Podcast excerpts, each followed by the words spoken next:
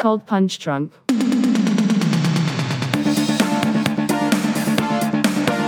The punches weren't really necessary. Maybe They were super necessary.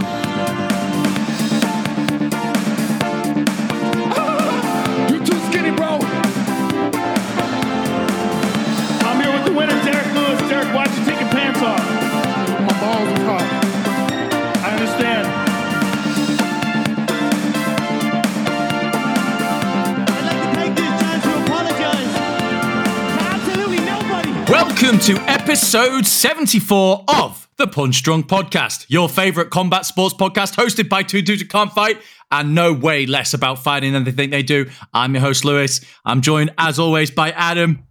What a night in Miami. The 305 delivered far out- outseeded everyone's expectations, I think. What an incredible night.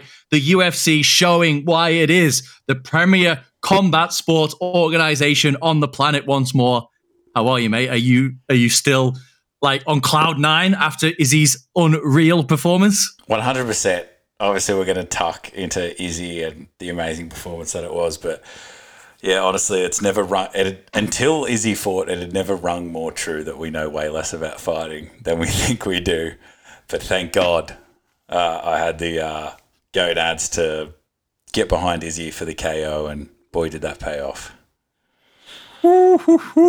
Mate, I mean, top to bottom, what a night. There were so many brilliant fights. On paper, we told you in the previous show, episode 73, what a great night of fights this was going to be. And somehow it exceeded our already high expectations. It was truly phenomenal. The matchmaking was superb. The fights were brilliant. Everyone went out there, put it on the line. And ultimately, when that happens, you get to witness greatness. And we truly got to witness one of the most important, one of the most brilliant, one of the most significant knockouts in mixed martial arts history. This will be featured on the intro for pay per views in future years forever, in perpetuity.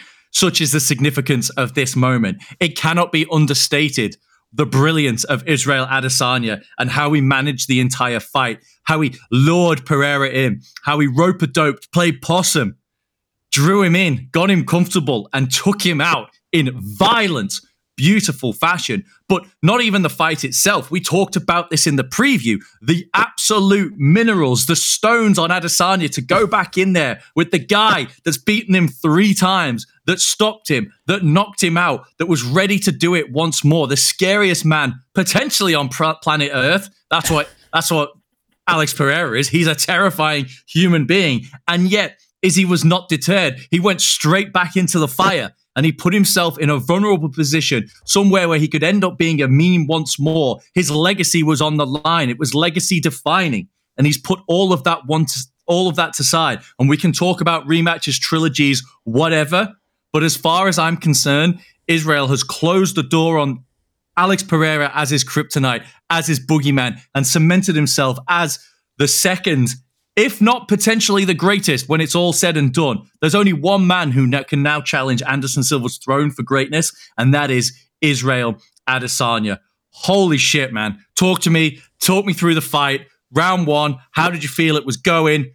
And then, of course, let's let's get into the knockout as well, because I know you're my, you one of the biggest Izzy stands on the planet talk to me, brother. How are you feeling about this?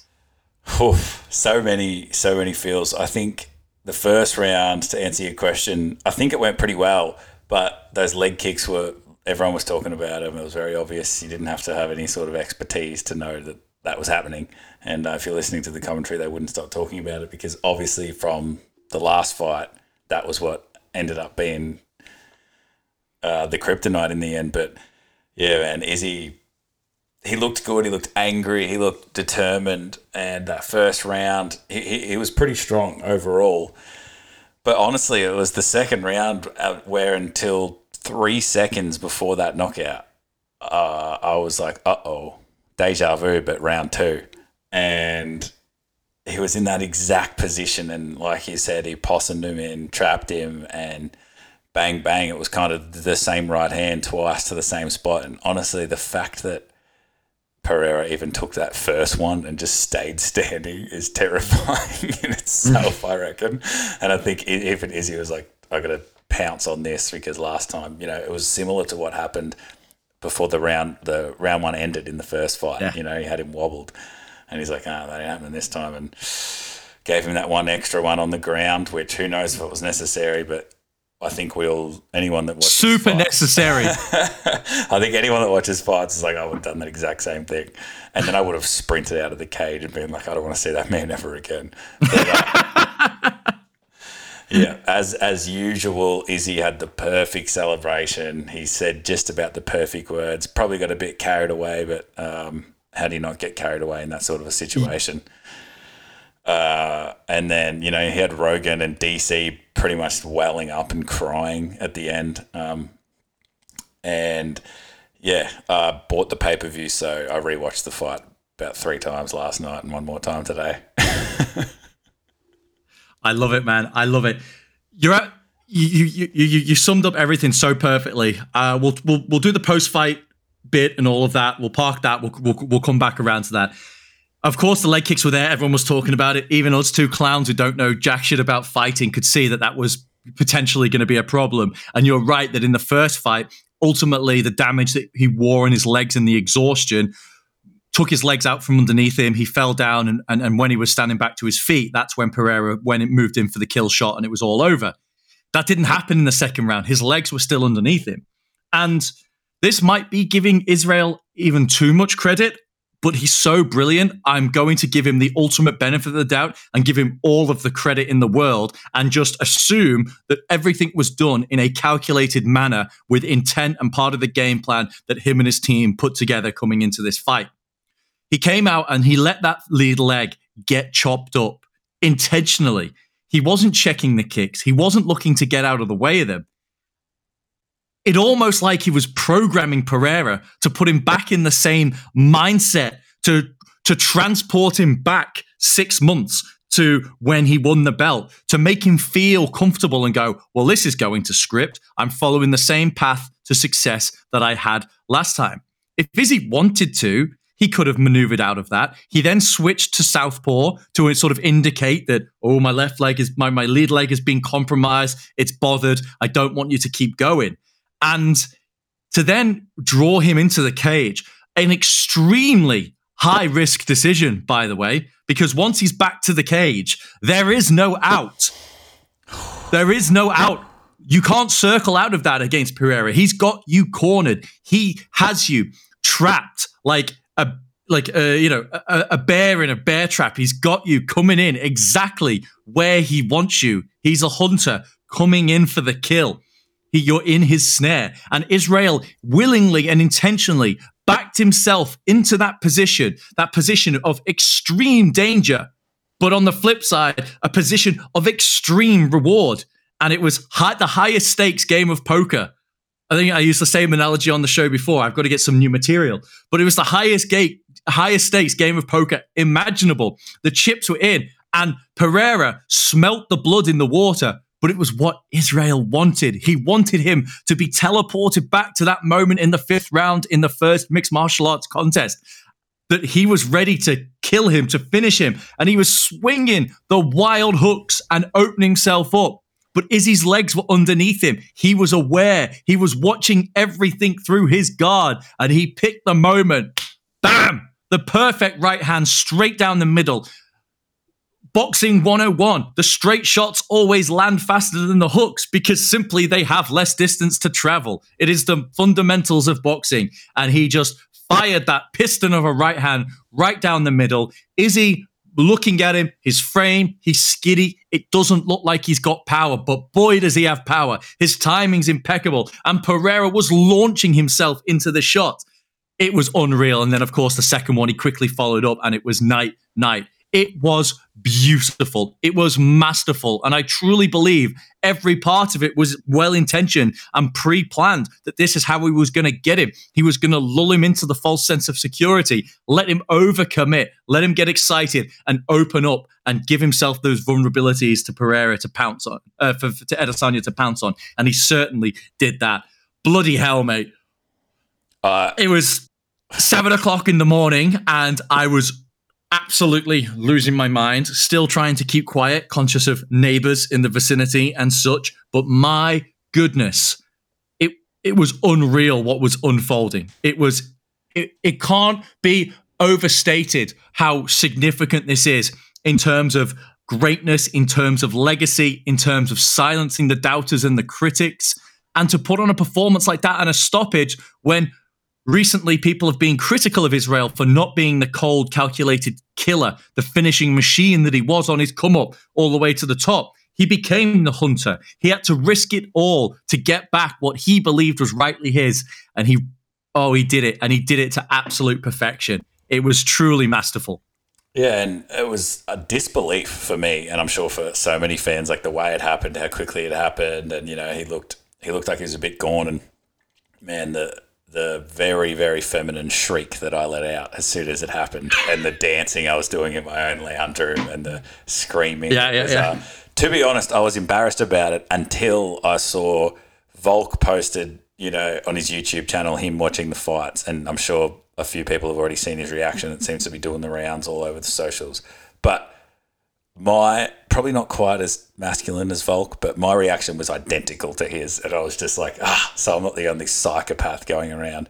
And it was also so refreshing to see Volk react like that because he always talks about how when he fights, not only does he not really get emotional, but he's not nervous at all. And it just like it always baffles me because I'm like, I sit there and watch your fights, Volk, and I am a fucking wreck. Like my legs are jelly. I'm gonna vo- I'm gonna vomit. I'm nauseous. So it was so Knees good weak. Palms are sweaty. Seriously, last time I watched him fight at a pub, like I was sitting there, like talking to my mate. And I'm like, I literally feel like I'm going to pass out right now. I'm that fucking nervous, and um, it was just so good to see Volk like so nervous watching someone. Obviously, he knows Izzy and he's really close to them, but he's obviously just a massive fan of UFC and a massive fan of Izzy.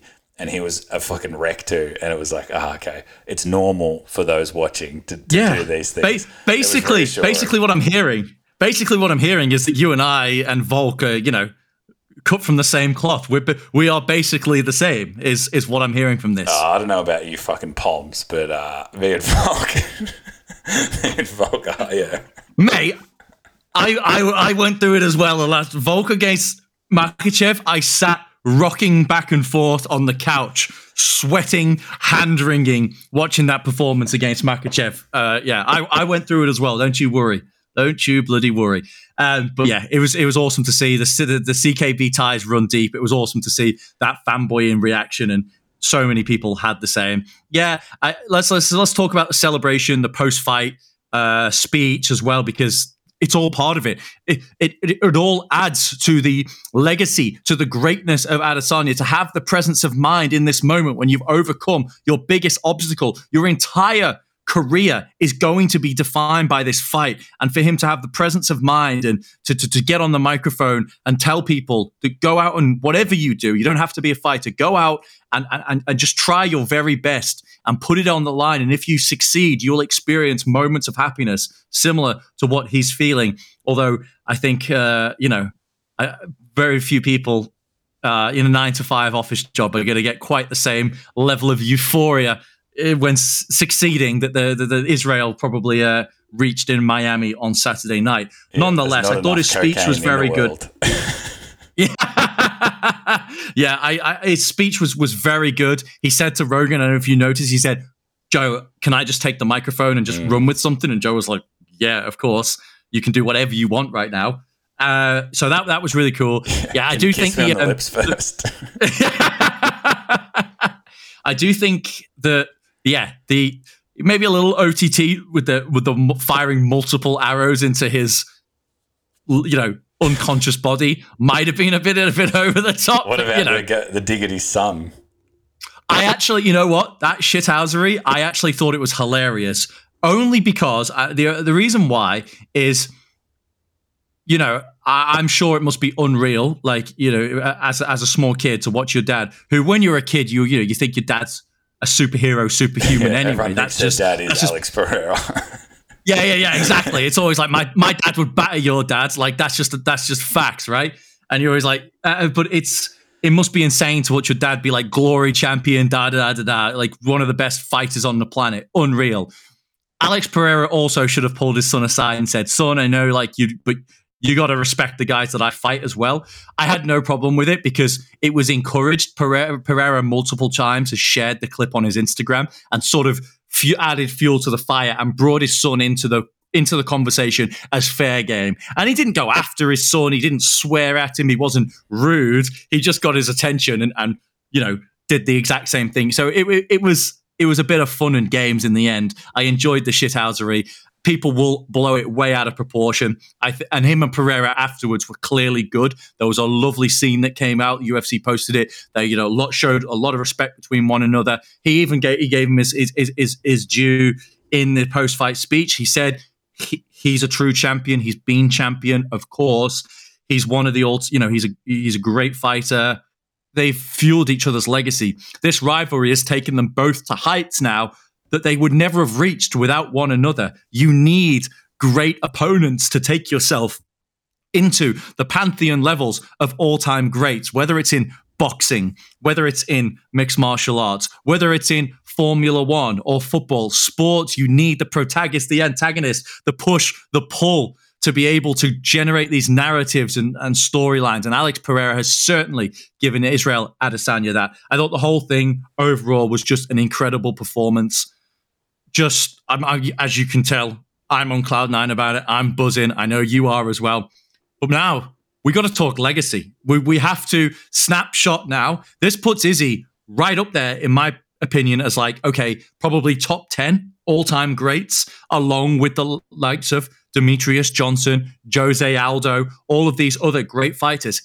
Izzy is shot up there now, and he's almost done with middleweight. His his tail at middleweight, his race is nearly run. There are one or two potential more challenges for him, and I, we're going to talk about that next. What's both of these fighters, but he needs to move to 205, and he needs to do it properly. He needs to to to, to put the weight on, gain some size, do it not the same extent of time that Jon Jones took to do to move up to heavyweight. It's also a less dramatic transition. Probably only needs to put on about 15 to 20 pounds versus 40, 50, 60 or whatever John put on. So I think he should do he should consider doing that probably next year and has has a run at the belt at light heavyweight once more. And we probably see him call it quits because he's made so much money. He's a star. He'll get out of the sport with all of his faculties intact and his legacy cemented as one of the greats all time.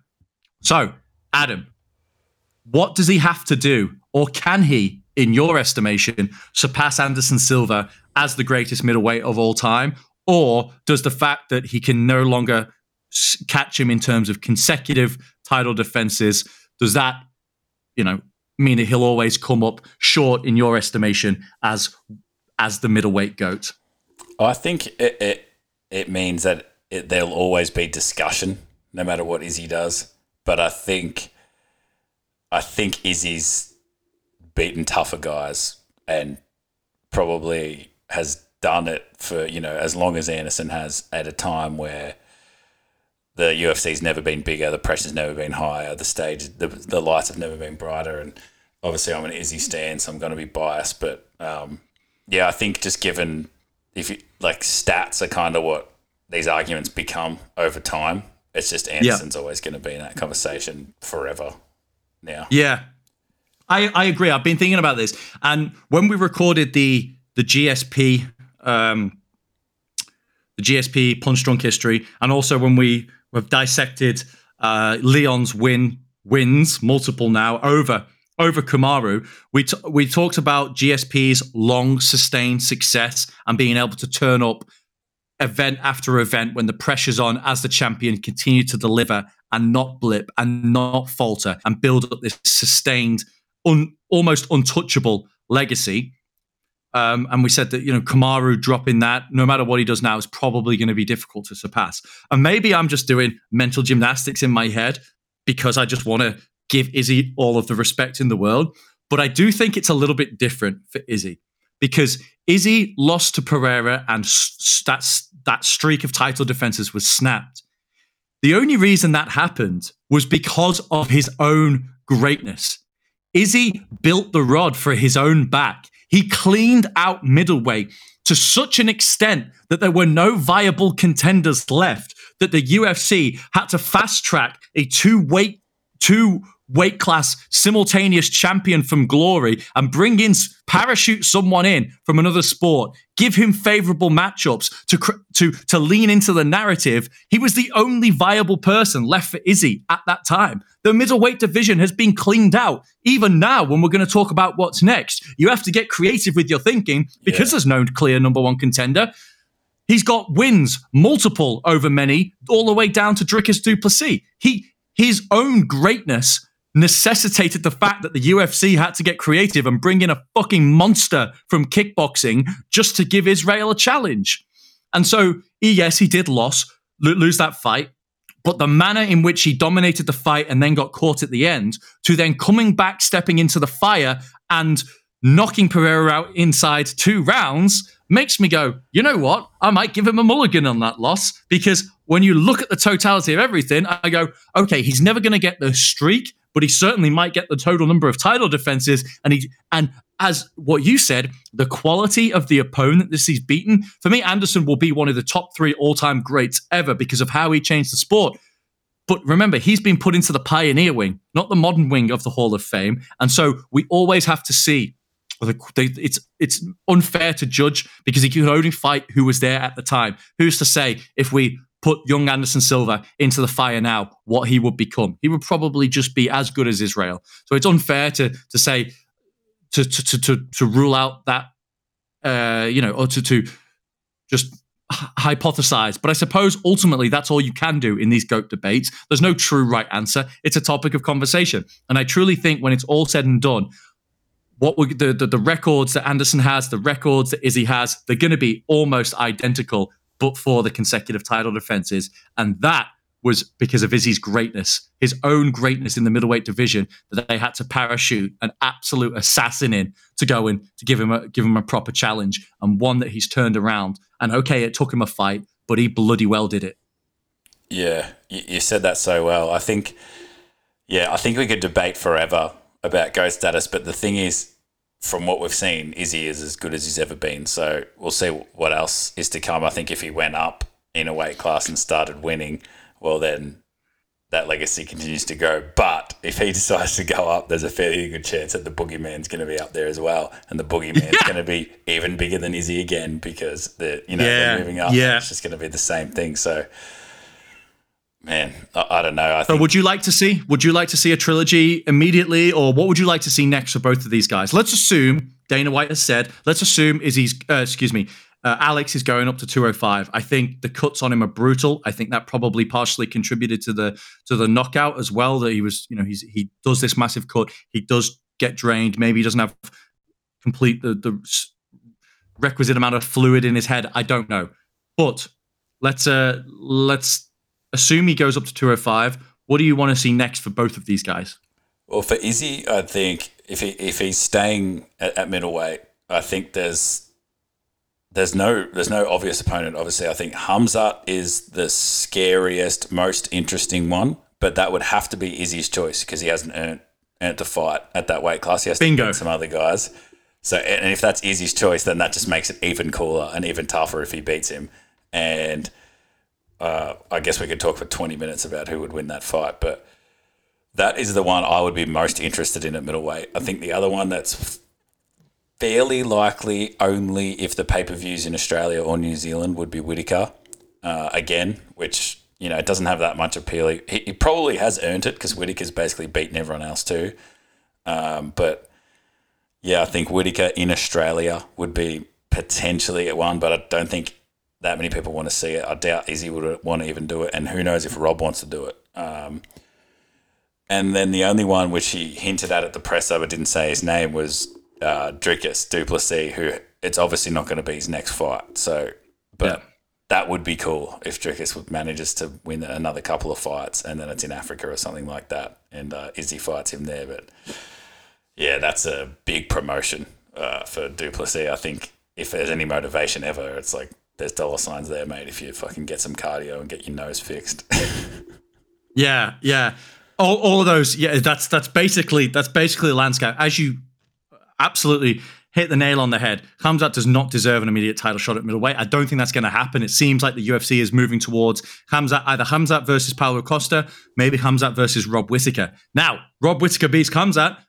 Bam, there you go. You've got an immediate, you, you now have something to sell to give him a third bite at the cherry against Adesanya. Right now, it's an impossible sell, and it would lean entirely on the star power of Adesanya. Just quickly, I also don't can't think give me any reasoning. Just yes or no. Does Rob Whittaker beat Hamza?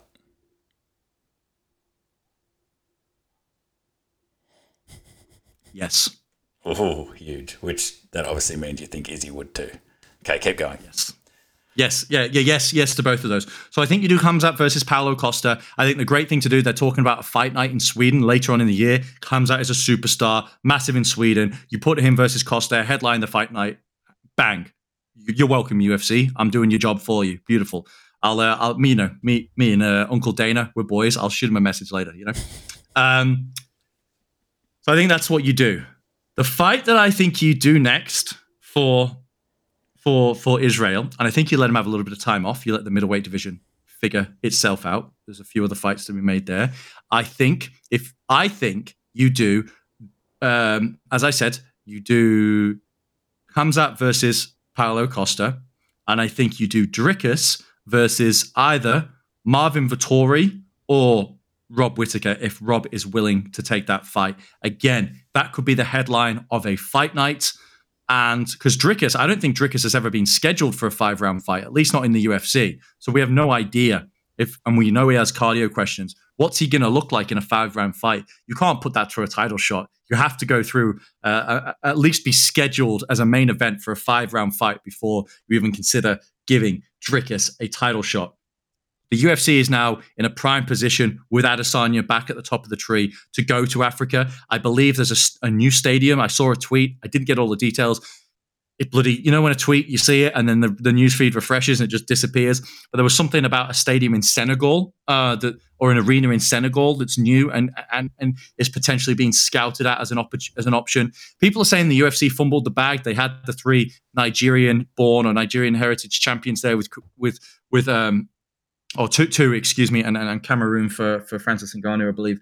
But they had that opportunity with the three champions to do something incredible in Africa. My understanding is there just wasn't the infrastructure there to, to hold an event of that magnitude. And literally, like the UFC is going to have to invest a ton to make it happen. Now, with Adesanya back at the top of the tree, they can maybe use that to to to to, to, to justify the cost and the crazy effort of going in and doing something of that magnitude. And of course, you could still have Kamaru on that card, albeit in a non-title fight.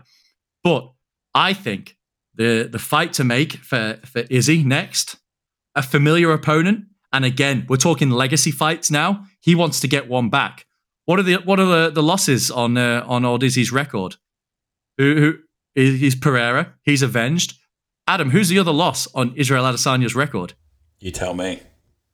That's one Mr. Polish power, Jan Blachowicz, who is now making a move, it would appear, down to middleweight. He tweeted out he's coming to 185. He also uh, put up a hilarious picture of him drinking uh, drinking wine and smoking cigarettes, saying he's working on his conditioning to get to 185.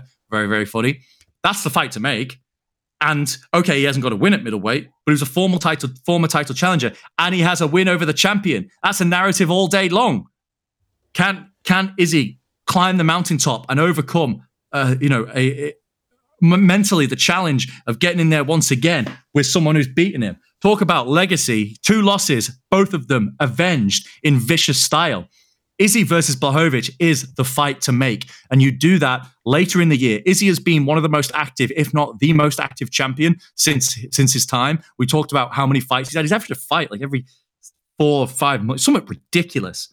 Give him time off, bring him back in October. You could they talked about going back to Australia as well. Let's do it. Bring, bring, go, take the UFC back to Australia. Israel Adesanya headlining in Melbourne against Jan Blachowicz for the belt. Five rounds, middleweight strap on the line. The the the narrative and the and the, the way you could sell that it, it, writes itself. It's beautiful. That is the fight to make Israel Adesanya. Meanwhile, you do, you know, Rob Whittaker may emerge. He might take care. He probably would take care of Dricus Du Plessis, or he would take care of Khamzat Chimaev. Whichever way the UFC wants to go, you could then uh, have Rob Whittaker as as the co-main event or even as the backup fighter as for, for in case something goes wrong, and then eventually we might see uh, a third contest between Adesanya and Whittaker. But there's very few challenges left for Adesanya at middleweight. Maybe two names because I don't consider du- Duplessis someone he should hang around for and wait for him to get himself in shape to make that fight. I think he does Blachowicz, he does Khamzat maybe, depending on how it all shakes out. If he fights Costa, he will beat Costa, and then he can levy, he can uh, lobby, excuse me, for a title fight. Brilliant. That's that's what he should do in the next 12 months. Blachowicz, maybe Khamzat, or Rob, and then go up to 205 pounds personally, I'm interested in any and all of those fights. For some reason, Khamzat still just seems like the most badass option for him because he, it's just him picking him out of the lot. Like, all right, I'll give you a chance, and everyone thinks Yeah. you're the scariest guy ever. Yes. Blah blah blah. And if he just destroys him, it's just like you are you're the goat. And I and I, I think he could. I think his takedown defense is, is good enough, and he's he's got such range, and he's so fast. Khamzat's striking is violent, but he's a brawler. Uh, Izzy could technically pick him apart, and Khamzat would be rushing in, and I think he would get caught. I think he I think he would handle that challenge relatively comfortably.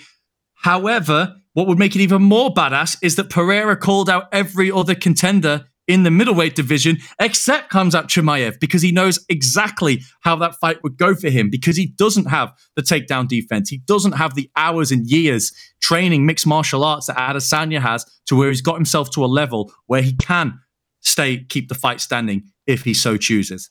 Yeah, man, I, I agree with you. Like, it would be so badass if he goes, you know what? He doesn't even deserve it, but everyone's calling him the boogeyman, and I'm going to put his lights out as well. And then Blachowicz, I'll see you after that. That would be unbelievable as well. I, I wouldn't be upset. I wouldn't be upset at all. Me either. I, I I think Izzy will stay down for a little bit, especially with Pereira probably going up. Um, yeah. Yeah. Who do you think Pereira should fight? Great question. Great question. I mean, the narrative is right. The problem is he doesn't have the belt now. So it makes it difficult for him to go up and challenge Jamal Hill immediately. Styles make fights, and the problem is if you give him Ankalaev, Ankalaev will just take him down, and, and I don't think it's a smart fight. Alexander Rakic fancies himself as a, as, a, as a good kickboxer. He's a big boy. Potentially, Rakic would be an interesting one. And if he runs through Rakic, there's an immediate narrative there. The other option, him and Yuri Prochazka, of course, makes for an extremely, extremely interesting fight if Yuri doesn't come back and challenge for the belt immediately. Now, I believe he has guarantees. I believe he has assurances in place that when he vacated the belt, he put his good faith, uh, put good faith in, in the UFC, who said you will get an immediate shot upon your rematch. And I don't, I don't think they would do him dirty like that because of how well he handled the situation and what a, a, an absolute warrior he was to, to to do that. But that being said, him versus Pereira would be unbelievable, and the UFC could throw the bag at Yuri to say, "Hey, you might not be getting the belt, but this is as good as, and then this is this is for the number one contender spot. Let's see what you've got. You get Jamal Hill to defend against Ankalaev, and then and then we we go from there. I think that could be extremely interesting as well. Yeah, Yeah, I guess it all depends. Is there a time? If there's an whatever the timeline is on Yuri, because if it's still a fair while, I don't know. I don't know if he's healthy yet or not. But you could nearly go Pereira versus Hill, and then you know Yuri just fights the winner anyway, depending on uh, Yeah, time. yeah, depending on hundred percent, depending on his depending on his timeline. I think Ankalaev would be bloody furious. Um, yeah. Okay. he deserves a fucking Oh, shot too. Here we go. So late, uh, I just did a quick Google search because you know we do it on the fly because we're professional, professional prepared podcasters Thanks, here. Jamie. Let's see. Um, no, it can't happen. Uh, uh, I'm I'm hearing that he should be back soon and normal, but I'm just waiting to see. Uh. Potential was also entertained. Hill welcomed all challengers, said he would dominate Pereira. Uh. Okay, uh, one of those articles that's a whole lot of something about nothing. Uh, Prochazka earlier in January did say he was targeting a summer return. It's going much better, but yeah, let's that that's the big movable piece, the timeline in the recovery of of Prochazka. Wow. I guess at the end of the day, like Pereira just got knocked the fuck out too. So it's not like he wants to be. He needs time. He needs months. time. Yeah. Exactly. He probably needs nine, nine months I, from a, from such a brutal knockout like that. He needs to properly recover. Of course, moving up to light heavyweight will help that. He's not doing such a strenuous, brutal weight cut on his body. That will certainly help him take shots in the future. But at least six months, I think, before we see Pereira again. And I think it has to be at 205. Whew. Anything else on the main event? I mean, we could go we could go on and on with all the permutations, but let's you know, in the interest of time, I think we should move on Yeah, to the co-main event. Lay it on me. Lay it on me. The the Masvidal Burns fight. It was, you know, uh, you and I were messaging during the week, and um, we are kind of saying like anyone that just if even a cat like fa- a fairly casual supporter, but any any hardcore UFC fan, if you just look at this fight logically, there is no reason at all to even think that Masvidal would win this fight, and then there's just the power of Masvidal knowing how to hype up a fight, saying all the right things, getting you You thinking. got me. He got he got me too. I kind of hedged. I hedged, and I lost both the fucking hedges just quietly. Anyway, we'll. Um, and the the fight, the in, in hindsight, which is always great, the fight went exactly as it was going to go. You know, Burns just sort of dominates, gets it to the ground if he needs to, if there's any sort of danger with the which there kind of wasn't anyway. The only thing that I didn't see coming was the decision, but it was a three round fight, so it's not like it's that big of a big of a um, surprise. But yeah, the, the, at, in the end of the day, this fight was kind of a non-event, other than Masvidal retiring at the end, which he kind of had hinted at too over the last few weeks. Um, and I think it's a if he stays retired, I think it's a smart decision, and it's the best way to go out when you're still relatively on top. You know, fighting top ten guys and challenging. something like he got slept. Um, so and Burns is you know arguably the best fighter in that division, if not the second best, and at worst the third best. So the fact that he just went three rounds with him didn't get embarrassed completely, and it was just a. That's one of the things with Masvidal. It's like that that weight division. They're like all wrestlers, you know, like world class wrestlers, ground guys. That they're just that build. And Masvidal is not that guy, and it's just not like if he was a weight class up or even below, it might have been a whole different career. I know he was below for a little bit, uh, but yeah, those guys are just beasts when it comes to wrestling, Yeah. and that was the difference in the end. It was. It was. The first round was, you know, relatively competitive, and that was the one. As, as soon as it it went out the first round, I mentally tore up my betting slip on on my app. If I had, I would have ripped ripped it up if it was a physical paper slip because once it was out of the first round, that was it. It was all over. And then Gilbert had fig- figured it out a way. He was getting the fight to the ground. He was closing the distance. It was all the, the race was run. But in the first round, it was that's relatively competitive. I'd say Gilbert edged edged it with the takedown and then the ground and pound that he got. But Jorge landed some shots. Gilbert landed some shots. Gilbert's striking just continues to get better and better. And of course, down there at, uh, at Kill Cliff, where he's working with uh, Henry Hooft and just great murderous training partners on a daily basis, his striking is going to continue to get better and better. He's he's got so much more to learn because he was starting from an empty cup, and it's there's there's, there's plenty left. He's young still. He's fresh. He has he's been in that one war comes out, but he hasn't had any brutal knockouts or anything. He's been very smart in his last few fights. Very very impressed with Gilbert Burns overall. But once he got out of the first round, it was it was pretty much curtains. You know, Jorge was looking for a fairy tale ending, the night in Miami. And he got me. I taught myself into it. After when it first came out, I said I was going to hammer Gilbert Burns by win, and the line got so bloated. I flipped over to the other side and went, you know what? It's actually it might be worth it because if he can land something, if he can land a flying knee, if he can do something crazy, then he might be able to sneak a sneak a win and and, and um, you know keep the gravy train rolling. Unfortunately for Masvidal, it wasn't the case. Um, he became a superstar late. He was already 35, 34, whatever he was, when, in 2019 when the run began, the flying knee that turned him into one of the biggest stars ever. And then he leveraged the opportunity, took the short notice fight against Kamaru. And that, when you take a short notice fight with the, and you turn up and you make weight and you do that, especially during COVID, he made himself a superstar and secured the bag. And his management got him a new contract before the Usman rematch. And oh boy, Jorge Masvidal is a very, very rich boy now. And ultimately, did he become champion? No. Is he revered in Miami? Yes. Is he got businesses coming out of his arsehole and business opportunities because of all of the connections he has down there? Absolutely. He's a millionaire. He's retiring with his health intact. It's prize fighting after all, and his legacy is, is is defined. If if his run had happened a few years earlier, he might have had a chance to get to the title, but ultimately he was just short of the elite guys, and he always came up wanting when he when he really got to the pinnacle of the division. So you know, good for him. It was the right decision to retire in front of his fans in Miami.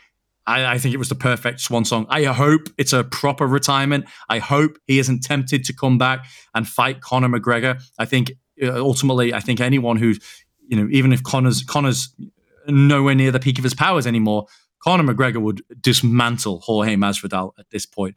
The, the he's just not there. The the speed is gone. The head movement is gone.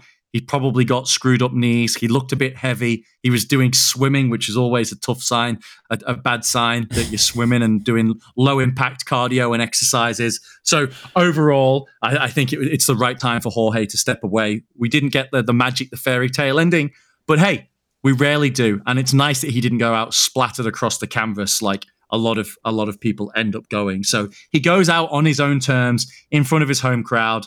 What a career! Became a very rich man and I suppose if you had if you had have said to him when he was fighting dudes in Kimbo's backyard brawls that one day you'll retire in front of twenty thousand people or whatever the arena capacity is, fighting one of the top guys in the world for the UFC. Oh, you'll have a mansion, you'll be a millionaire, you'll own a nightclub, you'll own bars and restaurants, you'll do this, you'll do that. He would have, uh, but they but they said you'll never win the belt.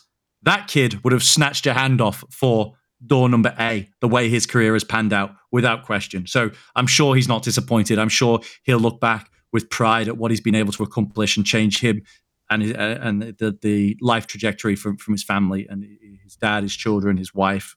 Uh, yeah, so good for him. For Gilbert Burns, he didn't do enough. He was had to make a statement to dislodge Colby as the guy. Dana White is intent on using his Dana White privilege on Colby Covington, uh, and it's very interesting to see you know that that, that is going to be the one going ahead. But Dana White also said that Gilbert Burns wants to weigh in as the backup and get you know get a little brown envelope full of cash for doing so and weigh in as the backup fighter for that main event come July when Leon defends his belt when Leon beats down Colby Covington and retains the title that he can do so and he's earned the right to do that and I think Gilbert is there or thereabouts to have the next title if shot I was as well. Leon, I would just pull out of the fight if he doesn't want to fight Colby just be like all right Gilbert's back up cool I'm going to be injured the day before the fight. Or I've got gastro the day before the fight. And then it's just Gilbert Burns versus Covington for the interim title anyway. And then he's like, I'll fight the winner of that fight. That is the move. Yeah, because he's going to do that in England in front of his home fans on a massive pay per view seller and give up millions of dollars. Yeah, that's, you know what? You, you should start a, a, a fighter's management business with that kind of strategy. Well, if I don't think, um, in all seriousness, I don't think Leon would care about fighting Colby that much. I think he wanted that Masvidal fight because it would be huge money. He, Yeah. he probably does want to beat the fuck out of him, and that's just completely off the table, obviously. And, Correct. and Exactly. It's We talked completely about off the this. table because of the retirement. But even if he wasn't retired and it was just the loss, like it can't happen now. So.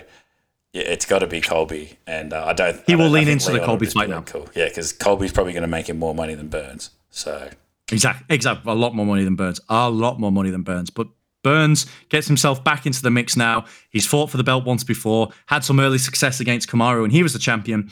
I do think. I do think Leon is it will be too good for for both of them. His striking. I is, do as is- well. is so and I'll be far ahead. for Leon. But it's interesting. But I, It's- it's an interesting fight. Colby would be the favorite, Oh, I think so too. and I reckon Burns would be you too. said- It's hilarious. Like I think Leon would beat them all, and and I don't think he'd be the favorite in any of these fights. No, I, I think you're probably right. I think we're going to make some money betting on Leon Edwards in these fights coming up. Because as you said, this the top of this division has been currently is and has been very grapple heavy. Wrestlers, jiu-jitsu, you know, dominant jiu-jitsu guys. And look at the guys coming behind. Belal Muhammad, very much a grappler. Uh, you know, uh, you know, uh, someone who wants to take you down and smother you and, and make it an ugly fight, take it down to his world. Leon has just been developing and leveling up his skill set, so he's going to be ready to go for for that. But let's not get sidetracked. Let's focus on 287 and, and some of the other fights. Uh, let's let's let's move on now to Rob Font versus Adrian Yanez.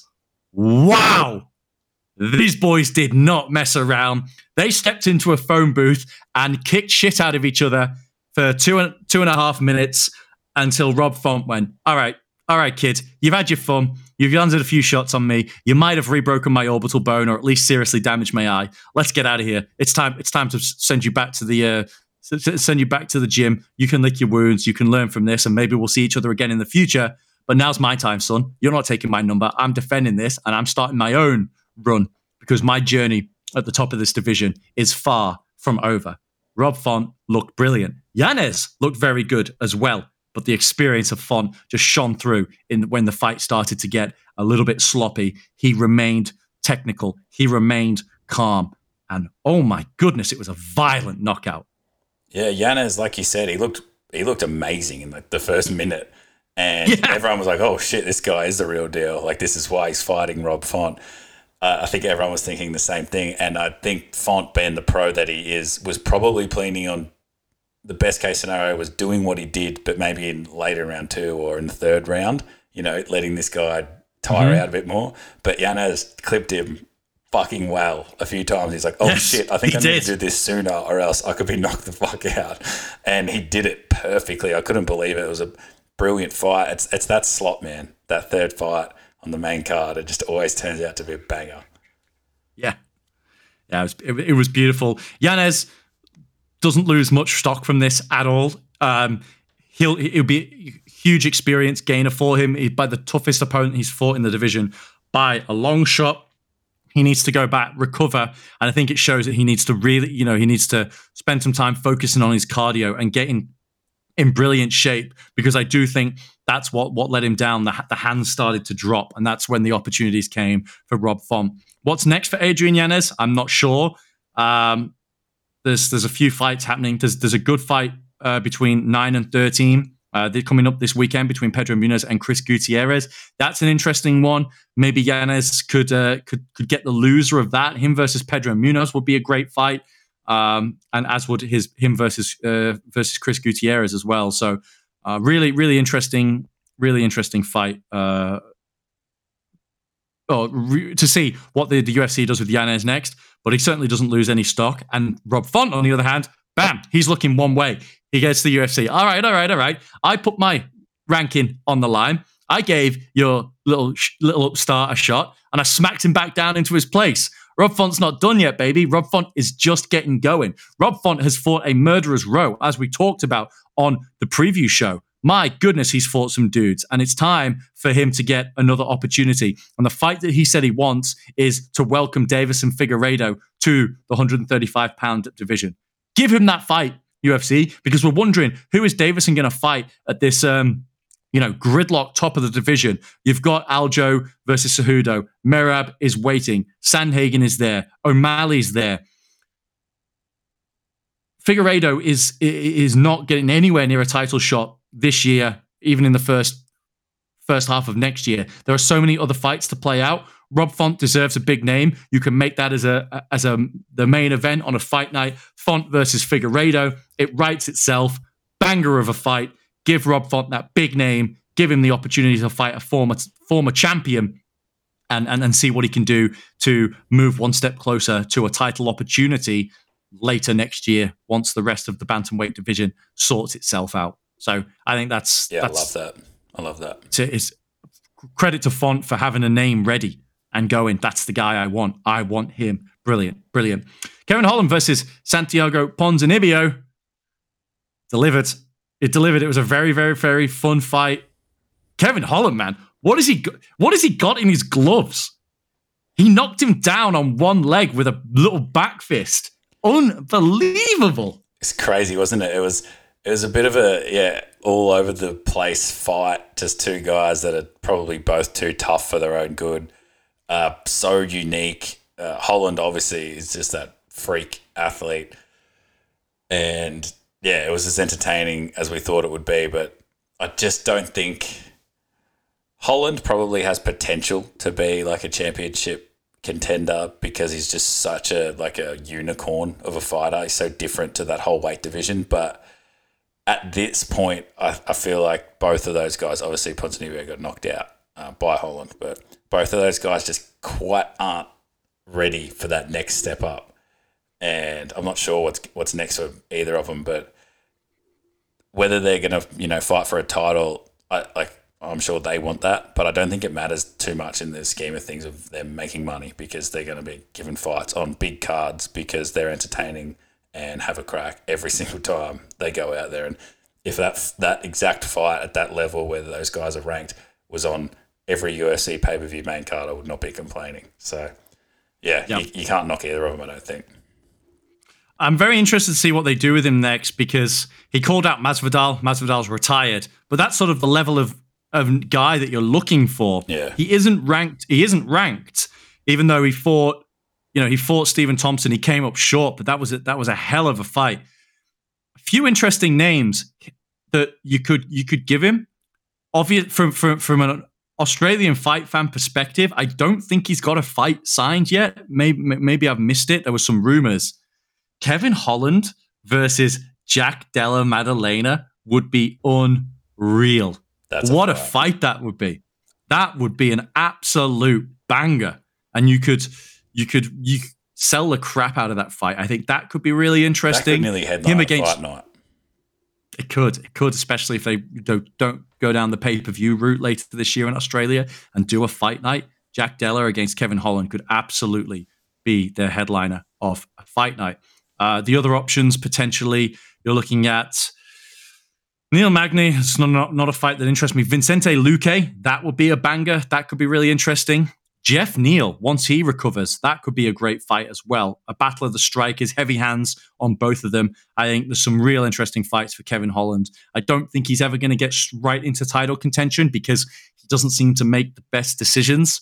But having said that, he is a fan favorite, and you're guaranteed to get a good performance out of Kevin Holland whenever you put him on. So, yeah, the UFC is going to give him plenty of uh, of good fights, and I'm excited to see absolutely any one of them. Ponzinibbio looks like it's he's pretty much over the hill at this point. Probably time to consider hanging it up, or at least not taking top level contenders or top level guys anymore. He just looked a step below. Let's talk about Raul Rosas Jr., the 18 year old against Rodriguez. I got a hand up. Did not respect Rodriguez enough coming into this at all. Um, admittedly, didn't know much about him. It, I thought the positioning it was it was the UFC giving him a layup. Should have realized that UFC, you know, was going to give him a challenge uh, to see what he was made of, and it was a win-win situation for them because now Rodriguez is like, "Bam! I, I'm taking your shine, son. You got to go away." And, and, and see what's what. People are already writing off Rosas Jr., being like, well, that's it. He's never going to amount. No, no, no. He's 18 years old. He got his first loss. And held his He own. fought. too. Hell, yeah, held his own. Had an okay first round. You know, he didn't get he didn't get absolutely flogged. It was conditioning. It was the moment. It was the not being put in these difficult circumstances. I'm sure at the gym he trains at, he's the the, the guy. He's the phenom, etc. Maybe he doesn't get put in these dark. Difficult positions on a daily basis in training. Maybe he needs to go somewhere else to train and where lower himself, humble himself, or he's being humbled now and go, you know what? I'm going to learn from this. I want to go and train with people who are better than me in every single facet of my game so that next time I'm prepared. This could be the making of Rosas Jr. if he takes it in his stride and handles it well. And he seems like a, you know, considering he's 18 years old, he seems a pretty, um, you know, switched on, uh, self aware kid, even if he does say outlandish shit like I'm better than Aljamain Sterling, which clearly is not the case. But he's 18 years old. We all said and did stupid stuff when we're 18 years old. His brain isn't properly developed, and he spent his whole youth wrestling and getting punched in the face. So of course he's, you know, probably not going to be always saying the most rational things, but he's got a good he's got a good base there for him to, to to work on, and this should be a making of him. On the other hand, Rodriguez takes it all. He goes goes to the UFC. Yep, give me someone big now. I uh I I took the risk. I was there to be made a fool of and lose to an 18 year old. I sorted him out. I, I put your boy back in his place. It's my turn. I, I I'm going to be a contender now. Put me in with someone. I want I want either a ranked guy or I want to or, or want a fight that will put me in the rankings with a win. That's what Rodriguez needs to do. Leverage his position and, um, you know, just very, very impressive and, and underestimated him. Uh, What were your thoughts on, on, on the fight? Yeah, same. Put my hand up. We were very confident on Rosas uh, Jr. to get the win. I think throughout the week, though, watching the embeddeds, watching, uh, listening and watching to podcasts, and then even on fight night, I because I'd already put the parlay on. I started worrying. I was listening to DC Anik talk about Rodriguez, who's been training with these guys. All the guys he trains with say like he's an animal, and I was like, uh oh, Yeah. Uh oh. We didn't do our research. We know way less about fighting than we think we do. Uh, and that's what happened. He just, he just, it wasn't like Rodriguez was a phenom and it was destroyed. It was just like he was just way more of a pro, and he just fought Yeah. that how any professional fighter should fight an 18 year old. Let them try and kill you in the first round, gas themselves out, and then you kind of just take over and dominate. And you know, if that was a five round fight, he would have been mauling him in the fourth and fifth. You know, Yeah, absolutely. It was a it was a really professional performance, and yeah, uh, put my hand up to there. But Gastelum, Hand up. was fucking amazing. He looked great. He looked like the Kelvin Gastelum of old. I can't. I, I was so happy watching that fight because of the the the mental anguish and torture they must have must be going through on that one and five run after coming so close against Adesanya, which obviously ultimately changed him and took something from him. It really, really affected him. Uh, for him to to be able to get that one over Chris Curtis, get the fight of the night, perform in a spot where a lot of people are, are looking. He's going to leapfrog Curtis, Chris Curtis. Let's um let's make some fun fights for for Kelvin Gastelum. Let's let's see how he goes against maybe a Jack Hermansson, even a Roman Dolidze would be a real fun fight. Herma- um, Kelvin Gastelum versus Roman Dolidze, I think, is the fight to make. Dolidze's got heavy, heavy hands. Kelvin's got probably better boxing, and Roman's a, a better wrestler. But but but Gastelum's no slouch at, at grappling at the grappling game either. I think that's probably that that that's the fight to make for Kelvin. For Chris Curtis, he acquitted himself well. He made it a close fight. You know, he's he's an older So guy tough. now, Chris Curtis. He's tough as fuck, man. He's unbelievable. But he's an older guy. He's had he's had 40 professional fights. He's 35, turning 36 years old. At welterweight, that's pretty much going to be the he's probably at his ceiling. I don't see him taking one more big leap forward. No shame in that. No shame in that at all. He's re- he's re- he basically retired and he's had a, a career resurgence in the UFC. Had some brilliant wins over some tough guys. I don't know exactly what's what's next for for, for Chris Curtis, but you know, how about Joe? How about uh, Joe Pyfer? That that could be fun. Chris Curtis against Joe Pyfer because Joe Pyfer looked great against Gerald Meerschaert. That was a, a very very impressive performance, and he he did everything he needed to. He was obviously the better striker, the faster striker. Meerschaert wanted to take it to the ground. I thought potentially, you know, this this could have been fight of the night. Ultimately, Pyfer was just too good, and he put it on him, man. He absolutely put it on him to the point where the second Meerschaert went to the ground and turtled up, he quit. I don't care what anyone says, and maybe I don't think anyone's maybe arguing. I'm creating a bit of a straw man argument here. Maybe Meerschaert will say he didn't quit. He quit. He turtled up and he wanted no more of Yeah, Joe Pyfer's he heavy hands. He he he he he he tapped out mentally, and I wonder what repercussions that will have because Meerschaert's just uprooted his family. He's moved down to Kill Cliff FC. They've relocated to Florida. He's got a whole new gym, whole new, and that you know that wasn't the result he was hoping for at his first run with his new coaching staff, his new corner. Be interesting to see where Meerschaert, the fifty-something fight veteran, goes from here because Pyfer looked good, man. Pyfer looked good, um, and it was probably a you know we said it was grappler versus striker. Pyfer was put in there to look good. He's got the UFC contender what contender series hype behind him. Be Joe Pyfer, and he did exactly what he needed to do. He looked excellent, Yeah, he looked big too, fit. Big and fit. He, he could be a problem. I think um, Meerschaert probably wants Pyfer to keep winning too to make that not look like such an embarrassing loss. Because if Pyfer goes Yeah. on like a three fight losing streak from here, that's a hor- horrible look. Uh, but if he's on a three fight win streak and looks like a contender in the making, you know, future champ, well then it's not that big of a deal to get beaten up by him um, on the warpath. Ex- Exactly, exactly. The one, the one guy I would actually also consider for for Pyfer instead of instead of a Chris Curtis. I think an interesting fight would be Brad Tavares as well for Joe Pyfer. I think those dudes would, stand in the middle and, and trade absolute leather. He's got heavy hands. Pyfer's got heavy hands. I think that could be a really fun fight as well for if, if the UFC doesn't want to push him too quickly, doesn't want to give him a ranked opponent right away, if in fact Curtis does stay in the top 15, he probably will will sit there at 15. But let's let's see what happens. But I can't wait to see Joe Pyfer once more. Um, mate, any other fights that, that sort of stood out to you? Or let's do you want to let's brush over the parlay and pretend it never happens, maybe? Let's just Yeah, the parlay ended up being Raul Rosas Jr. to win, so that was a, a loss. We also had uh, Gilbert Burns and Masvidal to go the distance, uh, to not go the distance, and that Oh did. shit. So it was ugly. We had that. Oh, I forget the guy, the guy's name. The first leg that you picked, he got up. Um, what was his last Holland. I think I picked Holland, right? No, no, no. We changed it last minute on Saturday. Remember, you, Oh. you gave. Um, it was an early prelim fight. Oh, oh, oh, oh, oh, oh, um, um, He won. I actually didn't see that fight, yeah, but he won. yeah, yeah. Bahamondes. I, I, I liked him going into it, so he he got up, but yeah, Yeah. So the other embarrassing thing, I said I hedged my bets on that Burns Masvidal fight because I was, you know, talking myself into Masvidal getting the win, and I was saying to myself, there is no logical reason to bet on this fucking man to win.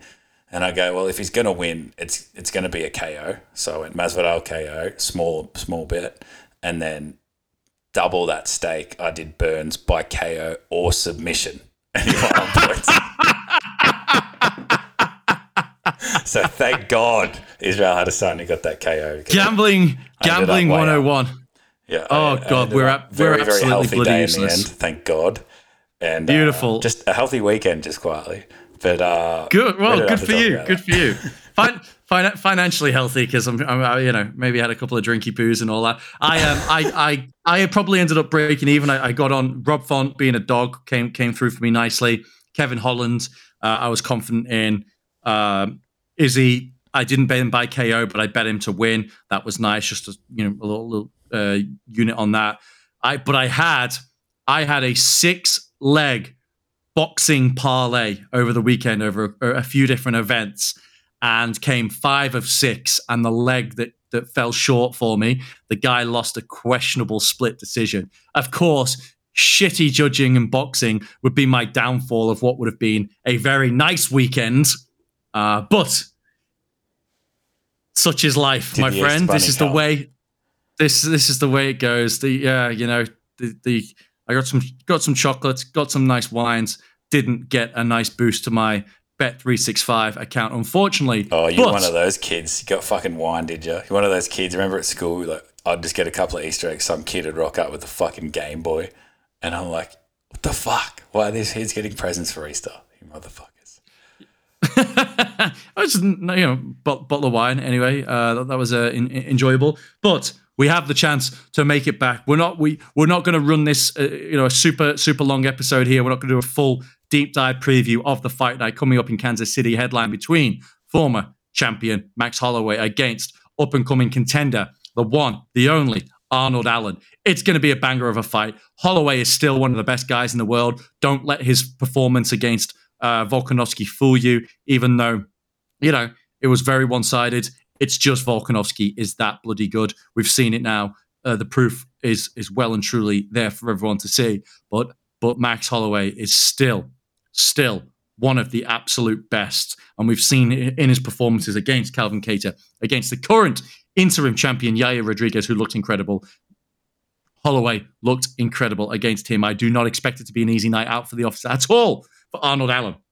But if he can get it done going into enemy territory, it will truly be one of the best performances from a British fight fan's perspective, one of the best performances by a Brit in mixed martial arts history. Does Holloway absolutely- potentially retire if he loses this fight? I think he either retires or at least moves up a weight class because there's nothing left for him at 145. He's a skinny boy. Go and enjoy your food and, and move up to 155. Do it properly. Have some money fights, have some fun fights, and then look about calling it quits because I'm sure he's got plenty of dough. He was a champion for a long time. He's a huge name, but he still is relatively uh, relatively young. He's only 31 years old in December. He's going to be 30. He's still got a good few years left in him. So I don't think he retires, but I would like to see him everyone move else up. in Hawaii eats.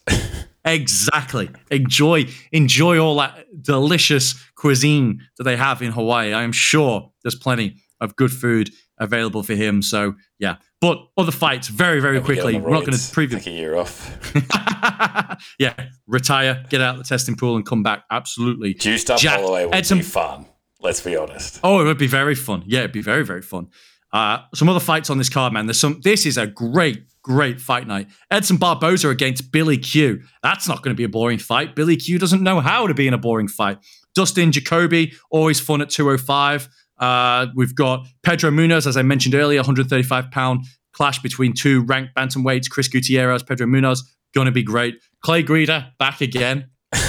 You always know what you're going to get from just ridiculous. And then a couple more fights I just want to want to flag here. Brandon Royval against Matheus Nicolau is going to be a banger. Circle that for fight of the night. Do not miss it. It's going to be a frenetic, fun flyweight fight between two dudes who are vying for a possible opportunity at a title coming soon uh, against against uh, Brandon Moreno. Definitely do not miss that fight. And then Gillian Robertson, who's always always fun holds records at 125 pounds in terms of wins, finishes by submission. She's actually moving down to 115 pounds to potentially start a, what she hopes will be a title run there. Uh, her, her her ground game is is savage. Her her nickname is Gillian the Savage Robertson. She is a savage on the ground. That will be a fun fight. This is a great fight night. It's going to be at in Kansas City. I'm not sure um, what the what the uh, arena capacity is. It's the T-Mobile Doesn't matter, Center. There's a crowd. Um, yeah, I mean, it, it's going to be about 17,000 people in this arena. It's going to be brilliant. You do not want to miss this card. It, and it feels like a pay per view. We've been, we went through the COVID years when the fight nights were, were in the apex, and it, in a weird, like it kind of sucks. And when they're in the apex now, it sucks even harder. But it makes you, you kind of tricks my mind at least into like you're watching these fight nights, and you're like, are we just watching a pay per view right now? Like the crowds, and Yeah, the- yeah, it does. on, and you're just like, this is so good.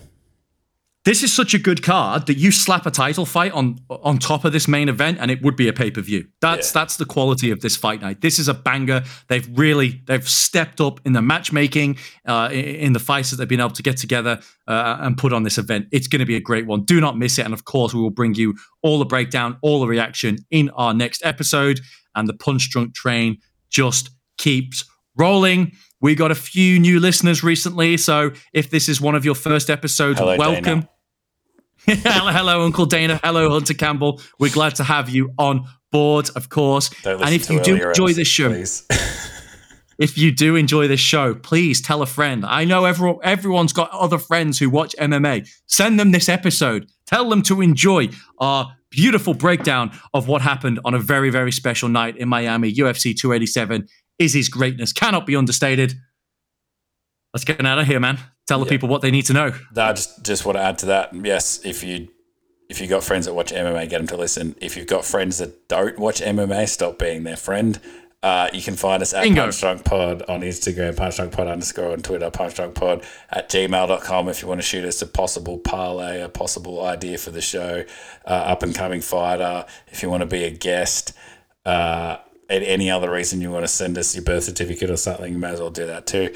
Uh, Punch Drunk Podcast on Apple and Spotify. Give us five stars, give us a review. Punch Drunk Pod on YouTube. Like and subscribe. Look at our beautiful Like and subscribe. Put a Get us over the the sub. Come on. What else do we want to add on there? Anything else you wanted to tack on? Uh, if you want to send me some wine for Easter next year, you got plenty of time to do that. That would have been nice. Um, other than that, so good to see you, mate. Thank God Izzy won. Uh, for more reasons than one, I was very glad that he's still the middleweight champion, but uh, we might have to reveal that at a later date. And oh boy, massive fight night coming up, and um, yeah, hopefully uh, some other announcements that could be good for the show in the next few weeks too.